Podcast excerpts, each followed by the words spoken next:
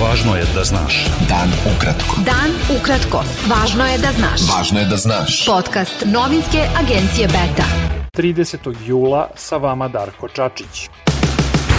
Predsednik Srbije Aleksandar Vučić razgovarao je danas u Beogradu sa državnim sekretarom Nemačkog ministarstva spoljnih poslova Miguelom Bergerom. Vučić je izrazio očekivanje da će Nemačka pružiti konstruktivnu podršku dijalogu Beograda i Prištine i pronalasku kompromisnog rešenja koje će zadovoljiti interese obe strane i omogućiti trajnu stabilnost regiona. Vučić je istakao da članstvo u Evropskoj uniji ostaje apsolutni spoljnopolitički prioritet Srbije i da joj je na tom putu podrška Nemačke od ključnog značaja. Berger se danas sastao i sa premijerkom Anom Brnabić, kojoj je rekao da Berlin smatra da je Srbija načinila pozitivne korake u fundamentalnim oblastima.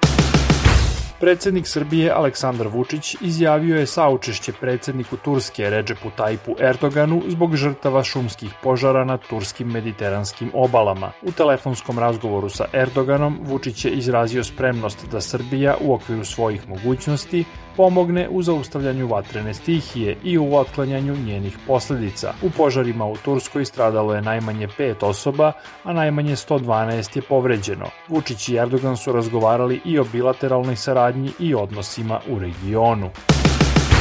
Prema najnovijim podacima Ministarstva zdravlja Srbije, od koronavirusa su umrle još dve osobe, a od 10.088 testiranih, infekcija je potvrđena kod 353. U bolnicama je 388 COVID pacijenata, od kojih je 11 na respiratoru.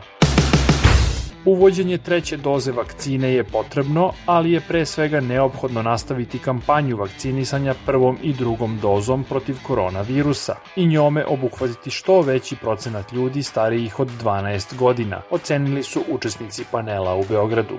Epidemiolog Zoran Radovanović rekao je da se zalaže za uvođenje treće doze vakcine protiv koronavirusa i da nju treba primarno da dobiju starija populacija i hronični bolesnici. Tužilaštvo za organizovani kriminal podiglo je optužnicu protiv Veljka Belivuka, Marka Miljkovića i još 29 osoba. Oni se terete za najteža krivična dela, uključujući ubistva, otmice i dilovanje droge. Optužnica je napisana na 322 strane i poslata u sud na potvrđivanje.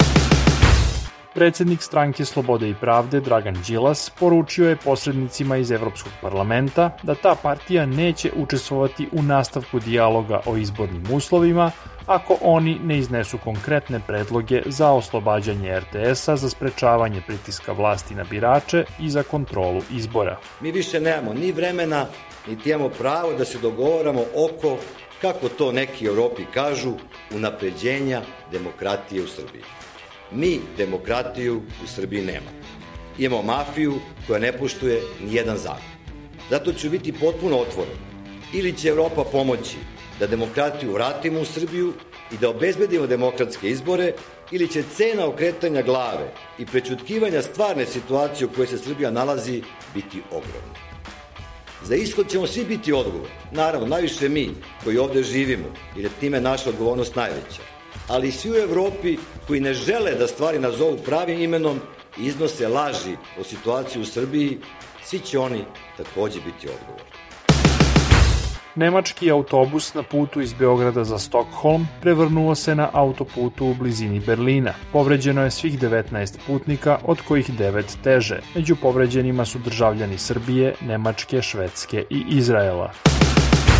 Kosovska ministarka spoljnih poslova Donika Gervala Švarc ocenila je u Skoplju na konferenciji za novinare sa šefom makedonske diplomatije Bujarom Osmanijem da inicijativa Otvoreni Balkan može da bude opasna za Kosovo i da ugrozi zajednički cilj zemalja regiona, članstvo u Evropskoj uniji. Inicijativu Otvoreni Balkan pokrenule su Srbija, Severna Makedonija i Albanija sa ciljem bržeg i većeg protoka roba i ljudi i stvaranja šireg tržišta. Beta.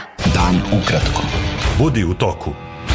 Lideri svih političkih stranaka iz Republike Srpske zvanično su objavili zaključke donete u ponedeljak povodom odluke visokog predstavnika u Bosni i Hercegovini Valentina Inska da nametne zabranu negiranja genocida. Zaključcima se odbacuje nametnuta odluka Inska koja se ocenjuje kao neprihvatljiva i ništava. Iako je posle sastanka u ponedeljak rečeno da lideri stranaka iz Republike Srpske odbacuju dalju saradnju sa visokim predstavnikom, u zaključcima nema te odredbe, kao ni prvobitnog stava da uopšte neće učestvovati u radu institucija Bosne i Hercegovine.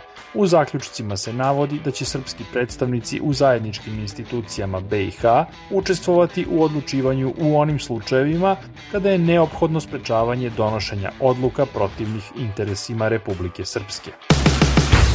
Hongkonški prodemokratski demonstrant osuđen je danas na 9 godina zatvora za terorizam i podsticanje secesije. To je prva presuda na osnovu kineskog zakona o nacionalnoj bezbednosti za Hong Kong, kojim Peking pooštrava kontrolu nad tom autonomnom teritorijom.